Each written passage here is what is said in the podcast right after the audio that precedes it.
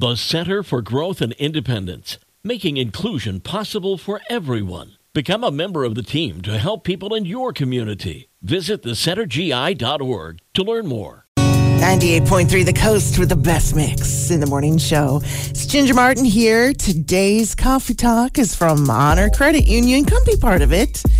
Just so you know, we are already halfway to Christmas. And if the thought makes you groan because you're still paying off debt from last Christmas, you're not alone. The biggest sources of debt for Americans include credit card debt. Number one, with 57% of Americans that have some, followed by a mortgage, car loans, and medical bills. The average person in America has $54,767 worth of debt.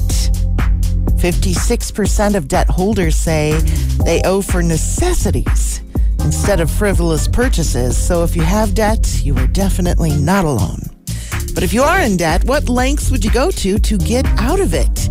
Many respondents to this question say they would give up social media for an entire year or the internet for an entire month, which I'm sure wouldn't be as difficult for someone who is maybe a Gen Xer. I'm sure. Uh, some people say they'd be willing to swim with sharks to get out of debt. These respondents said they would also do extreme things to keep from going back into debt. Many said they'd probably be back in debt after three months without help. And it looks like Gen Z is kind of learning how not to get into debt because studies are showing they're not as interested in high end purchases. For example, many Gen Zers are saying they could not care less about the tag on their bag, which has retailers a little worried. Most Gen Zers would rather carry a backpack to put their items in instead of a fancy Coach or Fendi bag. And there's today's coffee talk. It's from Honor Credit Union. Come be part of it from the coast.